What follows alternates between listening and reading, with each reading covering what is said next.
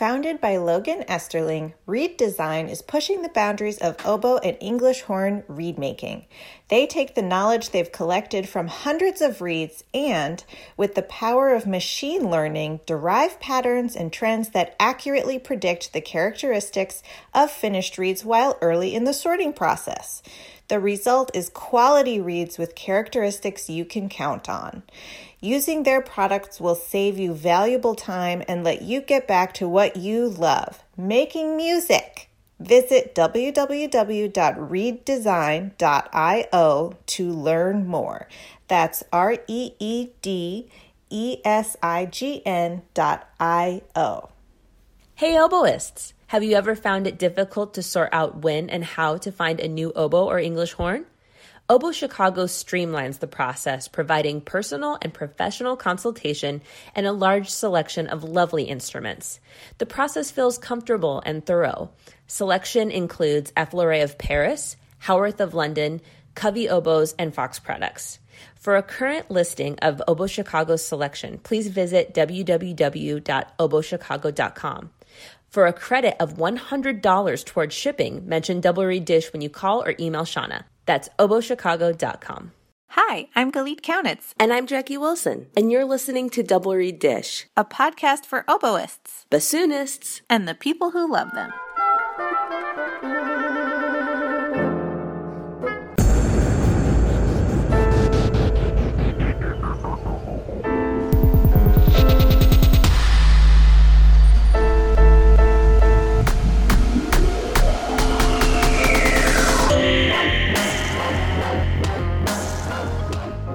You know that feeling when every time you go into a different room, you feel like you're moving in to the room? Actually, I don't tend to bring my like that much stuff with me to like rehearsal or that type of stuff. But when I go from home to work or work to uh-huh. home, how many bags do you carry? I have that, including my purse. I sometimes have four. It's between four and five because I have the bassoon, which takes up your back which is essentially the problem that we face, right? Because you have the mm-hmm. backpack straps and then you can't wear a backpack. Mm-hmm. And then I have, yes, my purse. I have a Korina Emmerich bag. She's this fantastic Native American designer. She was on Project Runway. She kind of infamously screamed, I'm such a better designer than her about this very loved contestant, Shar, and everyone kind of hates her. But I loved her and I love her designs. and I own two of her bags and I love carrying them, but they're Pendleton fabric, which is this kind of felt. Oh, yes. And so I feel like I can't just like load them up with No, stuff. don't. No. And so I'll put like one binder in there and then I have to carry three other bags to distribute the weight of the stuff I actually have to carry even. Uh-huh and so, yeah, then I have other tote bags. But the most annoying thing is I don't know, I don't feel like my shoulders are slender or sloped. There must be something about my makeup that when I'm wearing a backpack strap and I have these bags on either shoulder, just fall off. It's the worst. I'm like, can I just have like, I don't know, like a hook on my shoulder that I can just that's, stay on because I'm like holding up. And listen, I'm not trying to clown on Washington State University. We have a cougar themed episode today. Um, but if I had a complaint, and I do, it's that we have to pay for parking and the availability of the respective lots is kind of like first come first serve seniority. And so where i park is literally uh four tenths of a mile away from oh god. i work. So when i'm hauling it's a very hilly campus. So in the morning it's uphill mm. with all these bags. I it's getting cold now so you have your winter coat but you're like sweating inside the coat and oh my gosh, it's just they're sliding, you're hitching them up, and you got to put the totes on first, then the bassoon. I will try that and report back okay. about my success level. What about you? Four, five? Oh God, I usually carry my my oboe backpack, which it's not a real oboe backpack. It's just a backpack that Becky like figured out all the measurements of everything that I need. It's a Timbuk2 bag. and it the it carries every size of music and it has space for everything. It's a miracle bag. So stuff can go with your oboe. It's not Yes. the oboe is bag is not solely dedicated to that. That helps. Yeah, it helps a lot.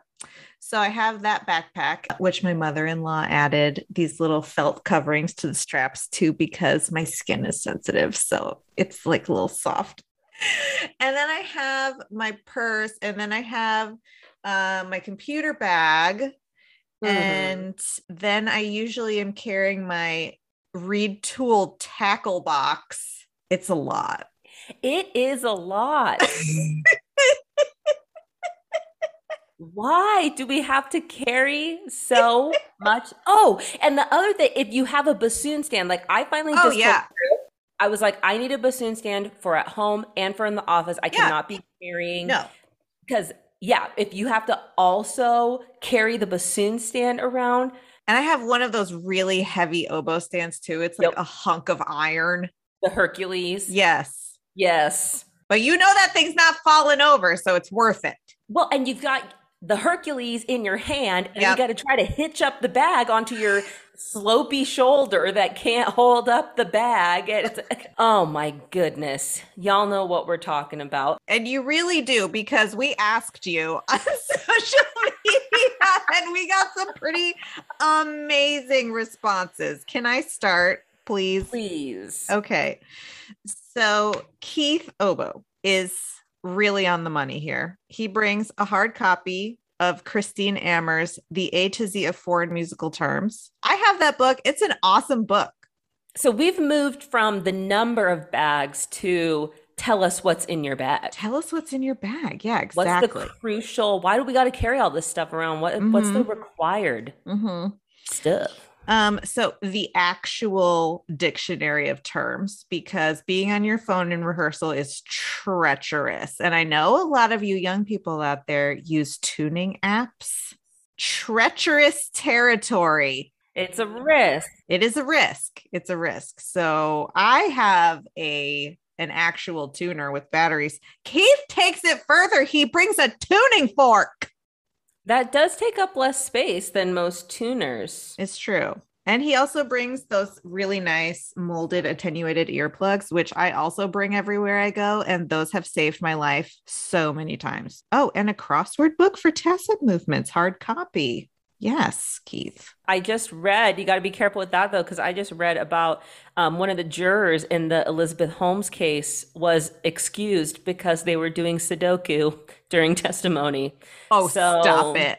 Keep it to the tacit movements and not a criminal trial of the decade. oh my God. If I were on that jury, That's a true story. how could you be bored on that jury? I think she said she was fidgety and that she felt it was kind of the equivalent of like a fidget spinner. Do you think that she felt bored by the timbre of Elizabeth Holmes' voice? Anne Lemke, she's got it figured out. She was like, um, yeah, we require a lot of space. Mhm. Our bodies are our money and our art and our That's right. So she uses a, uses a roller case like she is at the Denver airport, Mm-hmm. O'Hare, Mm-hmm. going from terminal to terminal. That is Anne every day of her life. You know, Anne is really smart. I love my wife very much, but I used to carry a roller bag and she made fun of me incessantly. So now I don't do it anymore. Well, it sounds like Anne has more supportive people in her life, which I love true. for her. Good for you, Anne. Let's see. Let's compare Nancy to Keith. Does a bassoonist carry around more stuff? Or is our stuff just bigger? Nancy Belmont, shout out Nancy. My Mary Poppins bag always has reed tools, iPad, pedal charger. Oh, the iPad. Y'all who do the iPad instead of sheet music. I'm about to do that. It's coming in the mail. We can do a dish on that sometime. That'd be great. That'd be great. Uh, water bottle, headphones, and a planner. Other than that, it just depends on the day. And I, yeah, I love that uh, imagery of the Mary Poppins bag. If only Pull an umbrella out of there, pull a bathtub out of there. someone come up with that, you'll be the next Elizabeth Holmes.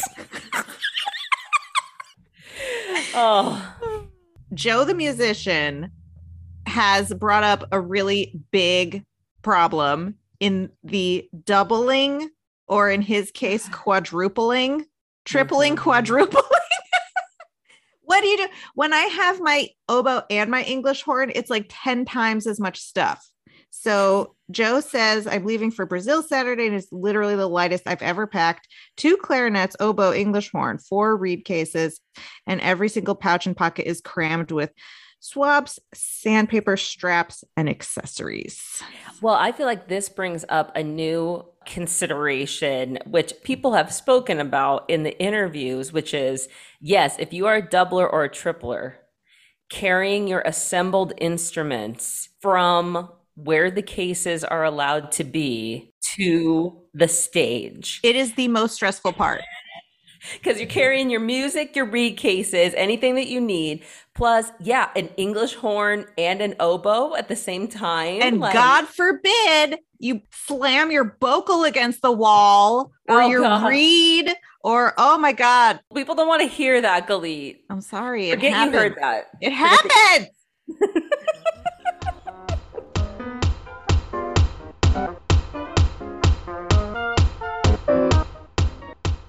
Ugly Duckling Oboes is dedicated to the development of young oboe players. They provide quality handmade oboe reeds, private lessons, and high quality oboe sales, rentals, and consignments. The oboes that they rent are conservatory mechanism oboes that include the left hand F key and low B flat key all are maintained by oboe specific technicians. In person lessons are available as well as virtual lessons for students who live outside the geographic area or have transportation and scheduling challenges. They also offer online college audition coaching for high school juniors and seniors who plan to audition to be music majors. Visit uglyducklingoboes.com for more details on how you can set up yourself for success and sign up for their newsletter. That's uglyducklingoboes.com. Chemical City Double Reeds is a full-service double reed shop specializing in the sale of instruments, cane, accessories, and sheet music. Double Reed Dish listeners can enjoy free shipping with code DRDISH. Visit them in Baton Rouge, Louisiana, or online at www.chemicalcityreeds.com.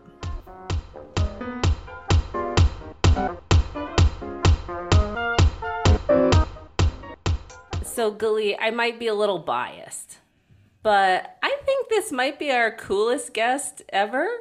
I mean, I would vote for it obviously. we are pleased to be here with Keri McCarthy, professor of oboe at Washington State University, my colleague. Go Cougs. Welcome, Keri. You are both so sweet, and I've been admiring your program for a long time now and advertising it to all of the students that I can find. And I am beyond thrilled to have Jackie Wilson as a colleague here at WSU. It is oh. such a pleasure to play music with you and, and work with you. So I'm thrilled to be here. Thank you. Oh, y'all should see these heart eye emojis on the screen. It's amazing. Absolutely.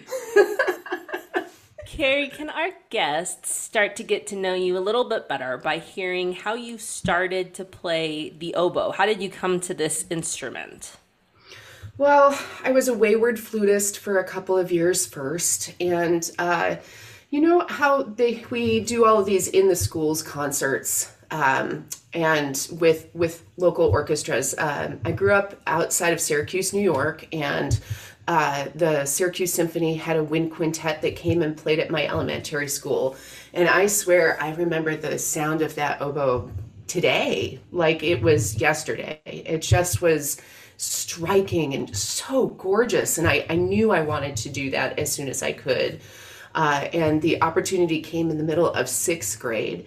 This is where the story takes a turn for the worse because they handed me an oboe and said, Oh, the fingerings are pretty much the same as the flute. You know, you won't have trouble. Just go ahead and go into the band and play your oboe in this rehearsal. And it was it was pretty bad. It was um, some sort of uh, you know, um, collection of pieces that involved Sonny and Cher's I've Got You Babe as an oboe solo. So I am starting to on my oboe. Um, the entire band, little by little, is starting to erupt into giggles till the point where the band director stops rehearsal and he himself starts laughing at me trying the oboe for the first time. And with that, that just kind of summarizes the rest of my career right there. That's it. the oboe did not have you, babe. It, it, it was,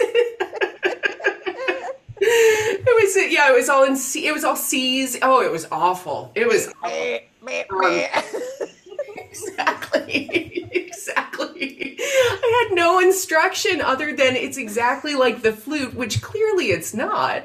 Um, and and that that situation just I was determined to make it sound something like what I had heard on the stage a couple of years before in that in that concert. So um, I have spent the rest of my life trying to do that. Uh, but that's that was my introduction. Um, I, I just was so passionate about the instrument in high school. I really have never been able to see myself doing anything else. I, I love the oboe.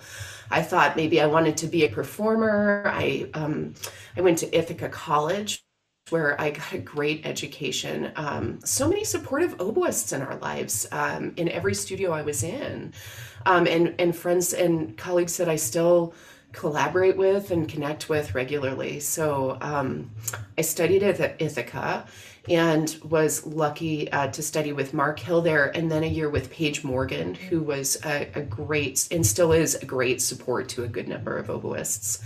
Um, I studied with Ronald Roseman at Yale University. And oh, he was a wonderful man and a, a, just a fabulous musician. His um, Handel sonatas recordings are just amazing. Even now, I return to them and am just amazed at what he was able to do with so few edits and just gorgeous, gorgeous playing. Um, and from Yale, I, I had the opportunity to teach some undergraduates lessons as well while I was there and realized that I wasn't sure that performing was the only thing I wanted to do. And I got really excited about teaching. And so uh, I was uh, lucky enough again to head to Indiana for my graduate work, where I studied with Ted Baskin for a couple of years and Linda Strommen for a couple of years, and Roger Roe as well for several of those. And um, started focusing on what college teaching would look like, as well as as playing. And so um, those were really formative years. What a great education I've had from all of these masters in the field. Um, and so that was sort of my my path to the oboe and through school. Um, at that point, as I was finishing up at Indiana, uh, you know, the job market was kind of a question mark, and there was a, a job posted um, for in Thailand and at Mahidol University, which was pretty much unheard of at the time. The school, I think, was maybe six or seven years old in total when I arrived there, but uh, saw an ad in the paper, did a phone interview, and sent recordings, and was offered the job without ever having been to Thailand or even really been abroad very much. Jackie, your face. yeah. My brain is exploding right now. What? Yeah it was like they seem nice over the phone i think this is going to be good and you know i turned my husband um, and I had been together quite a while. We met in college and turned to him and said, I don't know what to do. Like, you know, we can stay in Indiana another year and play in orchestras and and and he can teach and what what will we do? Um, and he we finally came up with the the idea that if we don't go, we'll always wonder what that would have been like. And we were you know young enough to have that kind of freedom of like well let's try it and see you know how bad can it be for a year. And it was really life changing so the the the first time i stepped foot in thailand was you know the week before i was starting teaching there. So it just was you know a whirlwind after that. But truly life changing it was amazing people there are are just outstanding the music school that they are building is is phenomenal I mean, I I can't imagine how quickly and well they built this school. Uh, it has a pre-college, it has a full college, and it has a, a you know an master's and doctoral programs. They're hosting IDRS in a couple of years, so mm-hmm. it's it's just phenomenal what the people there have done. And so I got to teach there for a year as well. Well, obviously, we want to hear more about that. But what happened when you called your parents and were just like, Oh. I'm moving to Thailand? And they're like, what? Yeah, that was a tough phone call. my parents have been very supportive of my music education, but that I think was probably a, a close to, as close to a breaking point as I brought them. You know? there is kind of a joke that whatever I do from now, it's never going to be as far away from them as Thailand was. So it's it's like well, I'll, I'll always be at least a little closer than Thailand. Um, but they, uh, yeah, they were supportive, and and it was really a fan. I mean, a life altering experience. It was fantastic professionally. Uh, I was at that point. Uh, Thai- Thailand is and was a, a huge saxophone mecca. Uh, the king at the time played saxophone, and there are hundreds of saxophone students, and far fewer double reed instruments at the time. And so we were building the programs there uh, and converting a lot of saxophone students to either double or switch to oboe and bassoon. Oh yeah. So yeah, I mean it's it's a it's a real sense of of wonder to kind of watch people like I did in that concert hall hear the oboe for the first time and and really be drawn to it. I think the double reed instruments are are not the easiest instruments to to start with. I think it's important that we start students on them, but uh, you know, from what it sounds like with a professional to what it sounds like when you're starting is such a wide a wide range to to bridge and um, you know to see these students pick up the instrument for the first time and just really commit is is outstanding. There and you know that's such a privilege to watch them. To commit to the instrument in that way you know at the college level i think students there were really much more um, free in a way. They they they listened to what they were interested in pursuing and they they took initiative in a way that and, and and invested the time and energy in a way that is hard to do in our contemporary society. You know they just really practiced hard and and learned how to make reeds in the first year of playing the instrument and and advanced at just a really rapid rate of speed. It's it's just outstanding you know to see people work that hard and be that committed to something in music This is your first teaching position, first full time teaching position in a totally different cul- country and culture. Can you tell us about what that was like? uh, humbling. All of that is humbling. um, most of the students spoke English uh, to some extent, and I spoke almost no Thai when we got there, and more as we went through. But uh, to say that music is a language that can be understood regardless of the language you speak and the, the culture you come from, I think is a is a universal truth. It's amazing. Uh, so we did a lot of playing back and forth to try and explain things or gestures physically.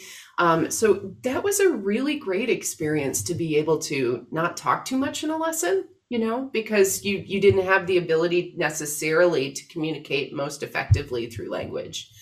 Um, and gosh, it was just um, for me, it was a, a personal learning experience to be in a different culture. Um, the people that I met in Thailand universally were just extremely friendly, caring, funny, thoughtful, uh, outstanding human beings.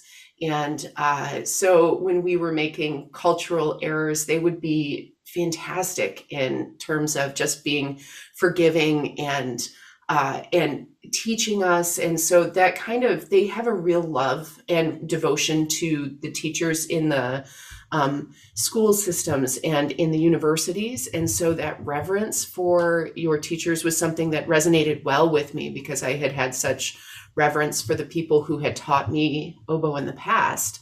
But uh, it, it was a really humbling experience to get to be somebody who was that important in the students' lives as well. And it, uh, it taught me a lot about uh, how people deserve to be treated, you know, and um, culturally, it was just uh, I learned so much about um, about people, um, about Buddhism, which was uh, something new for me to experience within a culture. Uh, their historical sites, you know, are are just gorgeous, and um, there are a lot of places with just really every place there has such deep history and a long lasting written record. And so to know that you're standing in a place where cultures were thriving 1200 years ago, that kind of thing gives you a different depth of, of place and personhood as well. And so all of that was really transformative for me. I'm, I'm so grateful for the experience. And this started a lifelong um, relationship with music from Southeast Asia, and we want to hear about your Fulbright experience and, and that expertise a bit more. Um, but I'm curious about how you found your way back to the United States and kind of uh, how you got to where you are today from that point. Well, I loved being in Thailand. Um, I felt a pull back to the US. I knew I didn't want to be so far away for a long period of time. And uh, Paige Morgan at Ithaca College was really generous in uh, offering me the opportunity to teach as a sabbatical replacement for her. Um, and so I, I left Mahidol after a year and came out back to Ithaca where I had started my um, studies. And uh, worked as a sabbatical replacement there teaching oboe at Ithaca College in the fall semester. Um, and learned a lot there about more conservatory style teaching and got to learn a lot about where a place I had been and, and known as a student. It's always kind of challenging and fun to go back, and it was both. It, it taught me a tremendous amount. And um, it is true that once you're that far away, I found, at least at that time, that it was difficult to get job interviews, you know, in the United States. And so being able to come back and be centered out of New York was a much easier transition than uh, trying to move, you know, position professionally direct from Thailand into a position in the US. So that year was a real saving grace. I'm very grateful to Paige for that. And um, and from there, there, there were um, a couple of few jobs uh, open that year, and Washington State University was one of them. And um, I came here for the job interview, and it is such an unusual and beautiful landscape out here. Um, the college campus is gorgeous and the students are outstanding just in terms of uh, who they are as human beings their supportiveness their openness. And i did fall in love right away with the campus and with my colleagues and uh, and so i moved here from there. So that transition year in ithaca was really lovely. Would you tell us now more about your research pursuits? I want to hear about these relationships that you've built with Southeast Asian composers and performers and how you've incorporated that into your research agenda. It's, yeah, it's amazing how these things evolve because I really wasn't sure how that was going to continue when I got back to the United States. And uh, WSU was very supportive and very clear about our need to be research driven individuals. And, you know, I, I began to think about what was important to me as a player and as a teacher and what I thought might resonate longest with me. And what I kept coming back to was the individuals and the styles of music that I familiarized myself with while I was in Thailand and the ways in which at the time, um, music, the music from Southeast Asia and still to a certain extent is underrepresented worldwide, I think.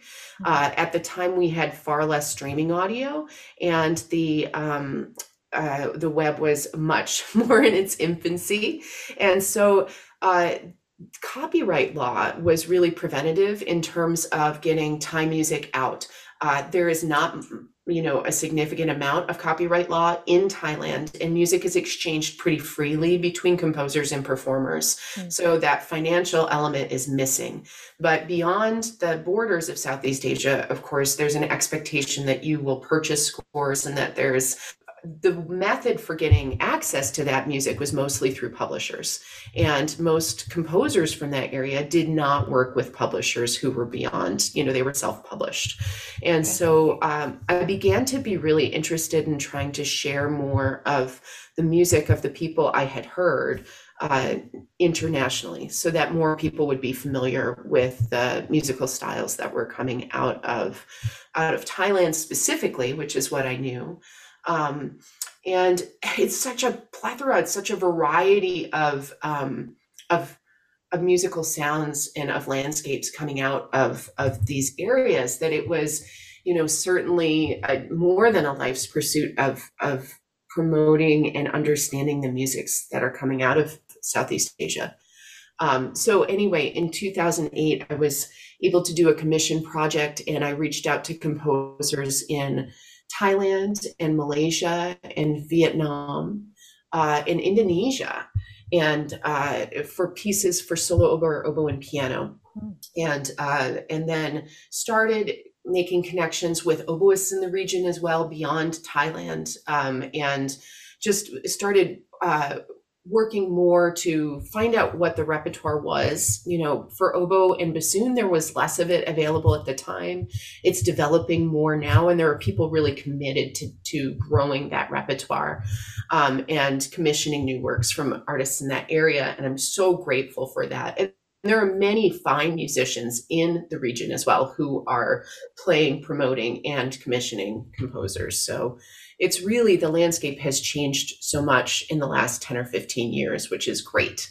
Um, um, but at the time I saw this need, and that is kind of how I started jumping in, was just this uh, knowing that I, I knew people that I really wanted to be able to promote and asking them if they would be uh, open to a commission, uh, you know, of the size I could afford at the time, if I could promise that I would try and promote their music to the extent that I could. And that's really um, been a great, um, a great way for me, a great avenue for, for reaching out and meeting artists in the region. And people almost uniformly everyone just wants to to share their music you know be have more musical visibility for mm-hmm. for the music and the composers in the region and I know that that interest and expertise relates to one of your um, big projects that you're still currently working on, which is Pan Pacific Ensemble. Can you tell our listeners a bit about uh, that group and y'all's mission and that type of thing?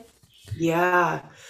The Pan Pacific Ensemble is a quintet uh, that is dedicated to uh, performing and commissioning works from uh, Asia and uh, Asian inspired works in the United States as well. Um, we started playing together in 2016, and uh, bassoonist Michael Garza uh, and I had gone to Yale together and had this past connection. He'd been playing in uh, Guangzhou Symphony Orchestra for a number of years and is a fantastic bassoonist um, he and I reconnected in in uh, Thailand actually in 2011 and uh, 2014, and then started saying, well, you know, what if we could do a quintet where the members of the group are from different regions different parts of the the world and we could come together and try and find new repertoire and just pursue these interests together and perform concerts. And that is what pan pacific ensemble has become. Uh, the flute player sophia tegart uh, clarinetist shannon scott martin king uh, are all at wsu now. It's amazing. Mm. and michael is is just uh, just moved headed to rome and so he is still across now. We should be maybe the Pan Atlantic, but uh, these are our repertoire. You We're, can go the long way. He can go the long oh, way. Oh, yeah. if he's flying, he has to always go the long way. um, but we, uh, we came together at the China ASEAN Music Festival in Nanning, China in 2016. We had not met and we were asked to put together a concert, uh, two or three concerts. We had three hours worth of music that we needed to be able as a group to come together, rehearse in a week and perform. And it was just this really tight, compact kind of rehearsal schedule. And we thrived. We loved it. I couldn't you know i couldn't believe how much fun it was. They couldn't believe how much fun it was. We were playing um, music by chen yi by narong prangcharoen and some other artists as well. We just loved the experience and the the breadth and depth of the music there. And uh, and felt like this was something that we wanted to make happen more regularly. So in the last you know like six years we have been uh, working together. We are, have our third album that is in edits and we um, have a couple of albums out on albany records and lots of like just a, a really wide variety of music. Um, chen yi has three wind quintets that are just gorgeous gorgeous wonderful pieces. Uh, narong prangcharoen is from thailand and is now uh, chair of mahidol um, university's school of music Uh, composers uh, uh, Yii Kah Hoe and Chung Ki from Malaysia and Singapore, uh, uh, Do Kyung from uh, Vietnam. Uh, and then we were able to find artists in the United States like PQ Phan and Asha Srinivasan, Kenji Bunch, and uh, Nick Omiccioli, who is back in the US, was teaching in Singapore at the, at the time. And we have um, commissioned a number of these folks to, to write new pieces, and they are inspired from all areas of, of Asian and contemporary culture. We have rock and roll quintets and, uh, you know, the Chinese wind caves and, and, um, you know, Thai silk. And it's just, it's a gorgeous, gorgeous group of pieces. The, the rainforests in, in Borneo are all represented in these musics. And so it's just a really lively repertoire. I'm super curious to ask about any other maybe solo oboe or oboe and piano pieces that you have commissioned or come across that really stand out as you know should be more played should be more standards of our repertoire? Oh that's a great question. I need your help in finding more repertoire. Yeah That's fair. Um, there's a, a, composer from Malaysia named Yii Kah Hoe, and his he has written a lot of solo music. And um, my spirit is dancing, my spirit is singing. He has a, a, huge range of these for different solo instruments. He has a really beautiful piece for oboe that's in his My Spirit series, and he has this great piece called Gongan um, that is for oboe and piano that replicates um, the percussive elements of uh, Indonesian and Malaysian gamelan ensembles. And so Ooh. the piano has this ruler in it. You get these low rumbles and this higher click that that represents finger cymbals in the piano line and the oboe is is um, representing the um, malaysian quadruple reed instrument quadruple reed yeah it's called the shanai which oh, is also from the shahnai is from india and so his music, and he's got a great website. You can find um, orchestral rap and other things too that he's done. He's he's really um, a really great, fun composer. Uh, there is a piece from international music that's been recorded by Margaret Marco as well, and is on my Shadow Play album. It's called Four Pictures, and the composer's last name is Do. He's from Vietnam, and it is available through International Opus which has been a really good publisher for finding music that is more, you know, more challenging to locate. So I, have been really mm-hmm. uh, impressed with the way that that he has been able to find more um, underrepresented repertoire in his publishing. And that piece has some oboe and percussion that goes along Ooh. with it. It's really kind of fun and beautiful, beautiful lines for the oboe. It's lovely. I'm so excited to do some Googles and dive into this repertoire. yeah, there's um there are a couple more the Wirachat Premananda is somebody who's harder to find. He's in Thailand um, and has a couple of pieces uh, chamber music pieces for oboe, one of which is on my album Shadow Play. He has a piece called Tiger Moth for two oboes that's really fantastic. That probably is a reach out to the composer and ask kind of thing. But there's a lot of material out there that is composer published, and so if you can find emails for folks, or you know, just find them on Facebook and Instagram and just get in touch they're so uh, available and and friendly and helpful and wonderful artists so it seems like this is going to be an endless fruitful rabbit hole I think so. I mean, I just feel like amazing time with just quintet repertoire. There's more and more that I keep finding, and when you start talking with people, I, it's so great that how many people are excited to be doing this project as well, which is just like let's find music and let's get it out there. And um, so it's it's really wonderful to see how wide the community is and how committed they are to to more diverse repertoires for sure. Mm-hmm. it's a, it's like when you're like mom i'm bored. And she's like you're not bored. Go find something to do. Like this like we have no reason to be bored because you could just find all of this great repertoire. We have no reason to be replaying the Saint-Saëns oboe sonata for the third time in three years. yes please, for my sake. Well, we are a double reed podcast, so we're gonna have to talk about reed making. So yeah, we'd love to hear your thoughts on like uh, you know your approach to remaking and advice and philosophy. But it strikes me, you know, in the Palouse, we are at elevation, nothing like Boulder, but uh, we are at elevation, and then you have all this experience playing in Southeast Asia, which I've heard is a little humid. Um, so it it occurs to me that you might have some insights on maintaining a reed making standard and navigating different types of environments that I would also love to hear about how you yes please. survive.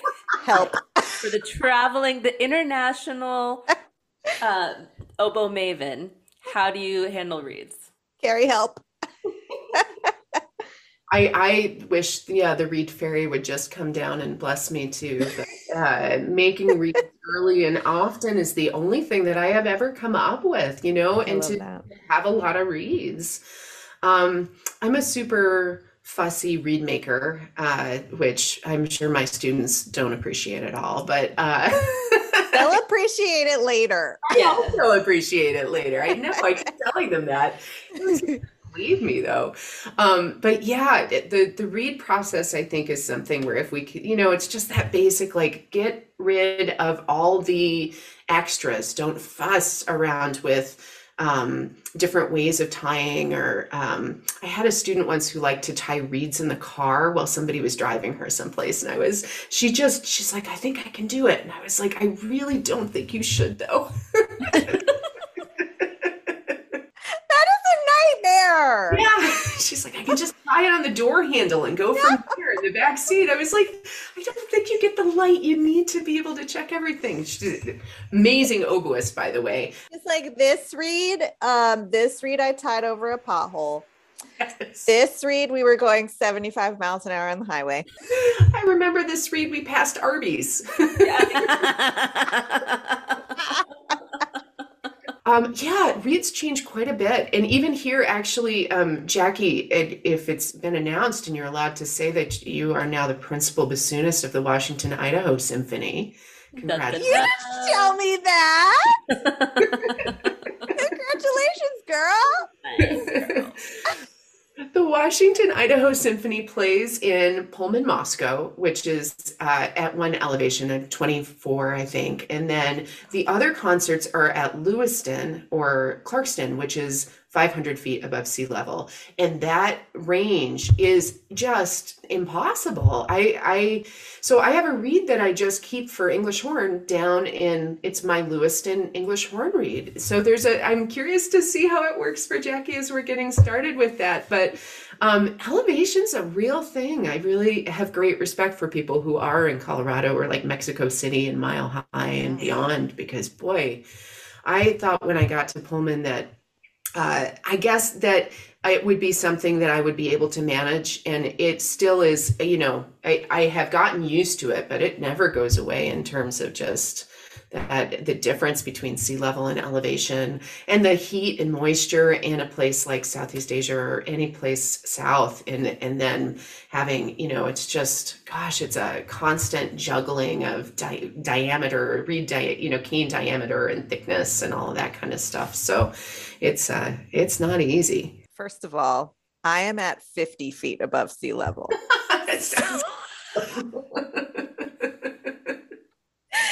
so for the perhaps the amateur reed makers out there maybe the students who have don't have a ton of experience of jumping from elevation to elevation what are your tips and tricks? What do you look for in a high elevation reed versus a lower elevation reed my experience with high elevation reeds is that they tend to close up and they don't vibrate very well. So I am always looking for more vibration in my reeds and a larger opening so that we can, you know, move in that vibrating direction. Um, when I am working with now lower elevation reeds or planning for a lower elevation performance, um, the reeds are so much more vibrant when I get there that sometimes I have to do the opposite and try and find ways to sort of calm those vibrations down and close the opening so that my mouth isn't getting tired as I'm playing.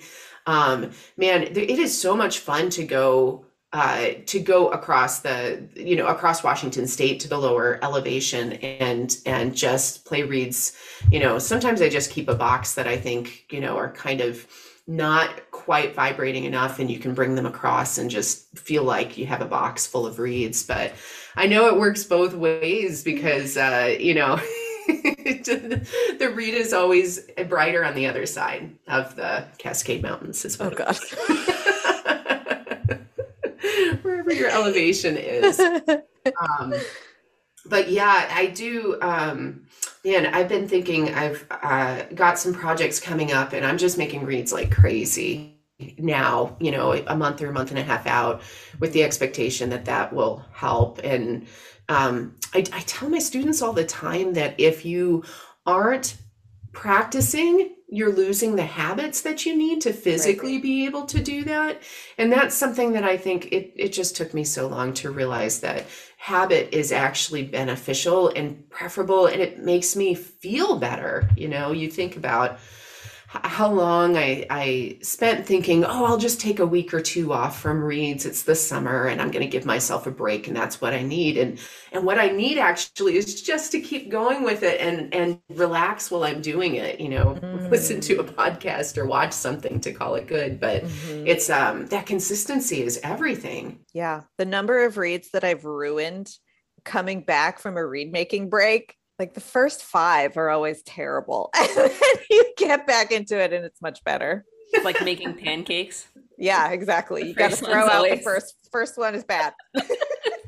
Man i have had times where i i took more time off than i should have and it's more than just one batch of pancakes or one batch of it's like you know breakfast for a year is kind of you know, did i used to know how to make reeds i thought i knew how to make reeds. I I better go back and, you know, listen to some recordings and see, did I know how to make reeds? Like, I love that it's the same with practicing i think too is that you know um, i've talked with friends who who absolutely need like a month off a year and they take a month and they come back and they're ready to go. Um, you know people who are working in that orchestra season i think I, I get and respect their wish to take time away. But boy for me like i am so much happier and more normal a person when i'm playing and that took me so long to realize. I don't know if that's true for you at all as well but just you know, it, practicing makes me so happy now, and just mm-hmm. being consistent with it and getting in and doing those warm ups and scales is is something that um, brings such joy to me now, and is something I wish I'd known when I was younger. mm-hmm. Well, that kind of brings up um, something we like to talk about a lot is this concept of work life balance and how we navigate the very real musical responsibilities that we have. As you mentioned at, at, WSU, we have a large creative activity expectation associated with our position. And also the personal, you know, being a human, being a member of a family, all that type of stuff. um, as a full professor, you know, you've been uh, successfully navigating that for a while, right? Um, so, how do you approach that work life balance for you? I, it's such a misnomer. There is no balance in work life balance, but it's all right. it's just drinking from a fire hydrant all the time. it's, that's, that's, how I feel about life. That's exactly what you summed it up for me.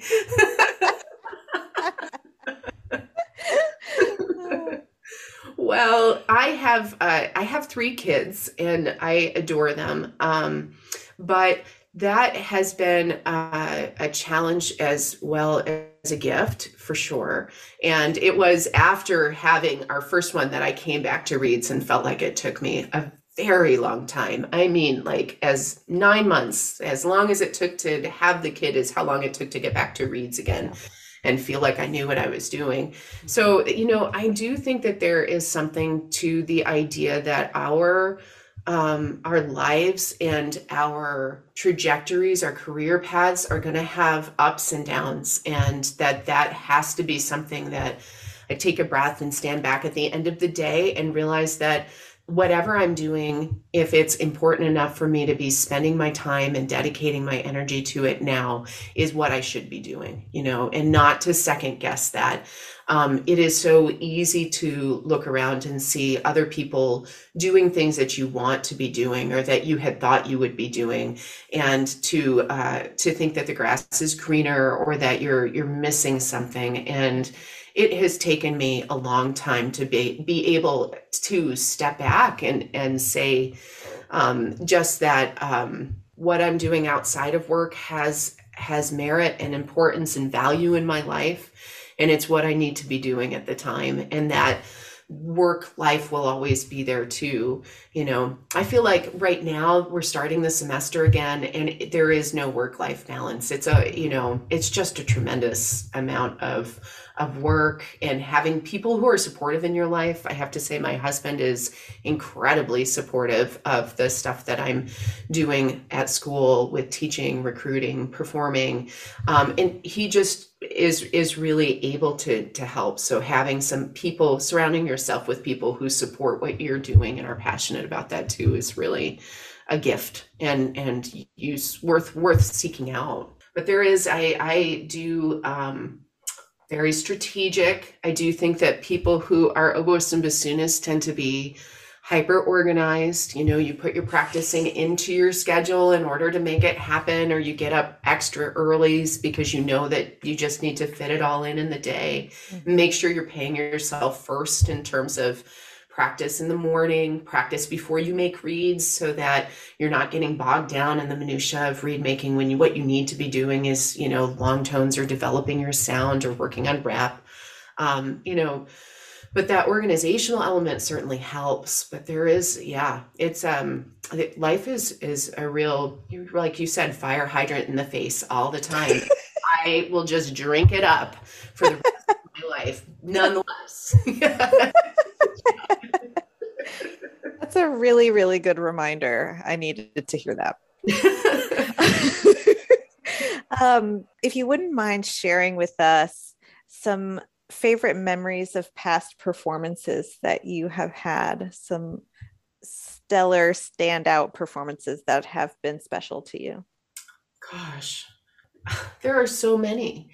Um, but I do, I already spoke a little bit about playing with Pan Pacific is uh, one of these things where you really admire your colleagues that you're you're playing with, and it's a very um, short, condensed period of time in which you get to work with them, and uh, the the joy and privilege to get to do that every time that I work with this group of people um, is is one of those things that I, I take with me always. Um, and we've given uh, a series of concerts um, post pre COVID um, along the along the eastern seaboard, and that was really uh, just a lot of fun to have worked on this repertoire really continuously in the recording studio, and then take a break, and then come back and get to perform live. I I love that element of it. Um, and I, I really admire and enjoy playing with with my colleagues. So that's mm-hmm. that's definitely um, a top. Uh, recent performance, actually, last week, uh, we got to play outside. Um, WSU had a, a, summer concert series that was outdoors and really a lovely location.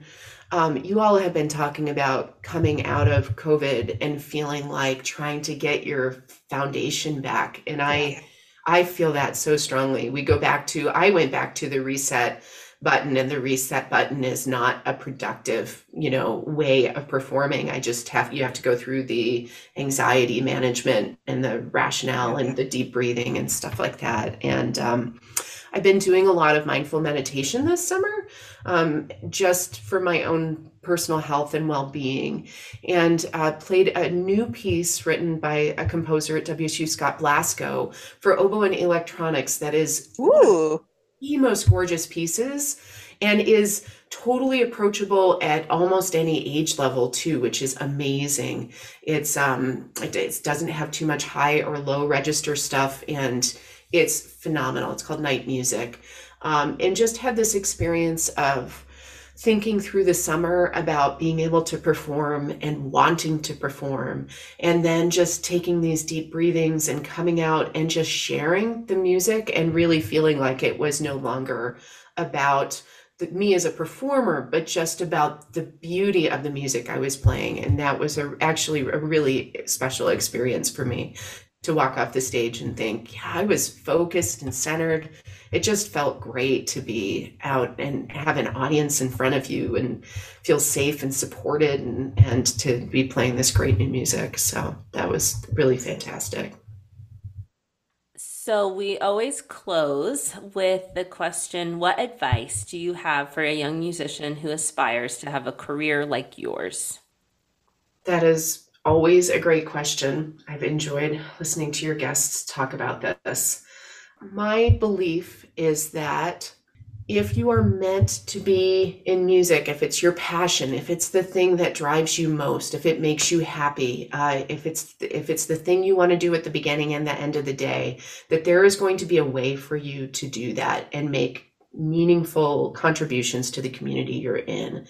And so, for those of you who are wondering whether it's possible or uh, you know are looking for affirmation I would say trust your judgment, trust your gut, trust that path. And don't worry too much about what's going forward, but just collect the skills you need and recognize that you need an arsenal of different things to be successful. But once you have that, you'll be able to share your music and share your passions in so many ways that you didn't ever expect to be able to do. And and you'll be able to to make it you know? You'll be able to succeed in the way that you want to in music. You know this is still a, a really more than ever maybe music is a, a really vital part of our community and community building. And so uh, sometimes we can feel diminished by the by the ways in which science and technology and other things compete with people's time or energy. Uh, there is no substitute for the power of music. And if that's what you believe in passionately, you need to, you are one of the people that we need with us to make music into the 21st and 22nd centuries. You know, we, we need you. Keri, this was such a beautiful way to spend an hour. We are so grateful that you agreed to come on the podcast and share your experiences with us. Thank you so much for being on Double Reed Dish. I love what you two are doing. Keep doing it. We need it. Thank you so much. I appreciate it.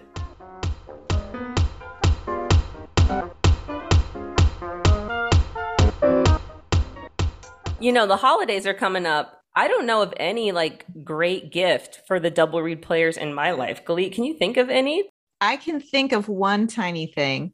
We have holiday merch. Go to our website. We have custom limited edition holiday designs, t shirts, stickers for the oboists and bassoonists in your life who need that special boost this holiday season and let them know that you love them. Uh, we hope that you enjoyed that interview. Y'all rock. Follow us on social media. check out the website, the store, the consortium. Uh, I'm tired, y'all. You know the you know what I tell you at this part. Galee, who's on the next Your episode? level of energy is inspiring. Next, we have Yoshi Ishikawa, professor of bassoon at the University of Colorado Boulder. Jackie, we got to end this nerd parade. Go make reeds.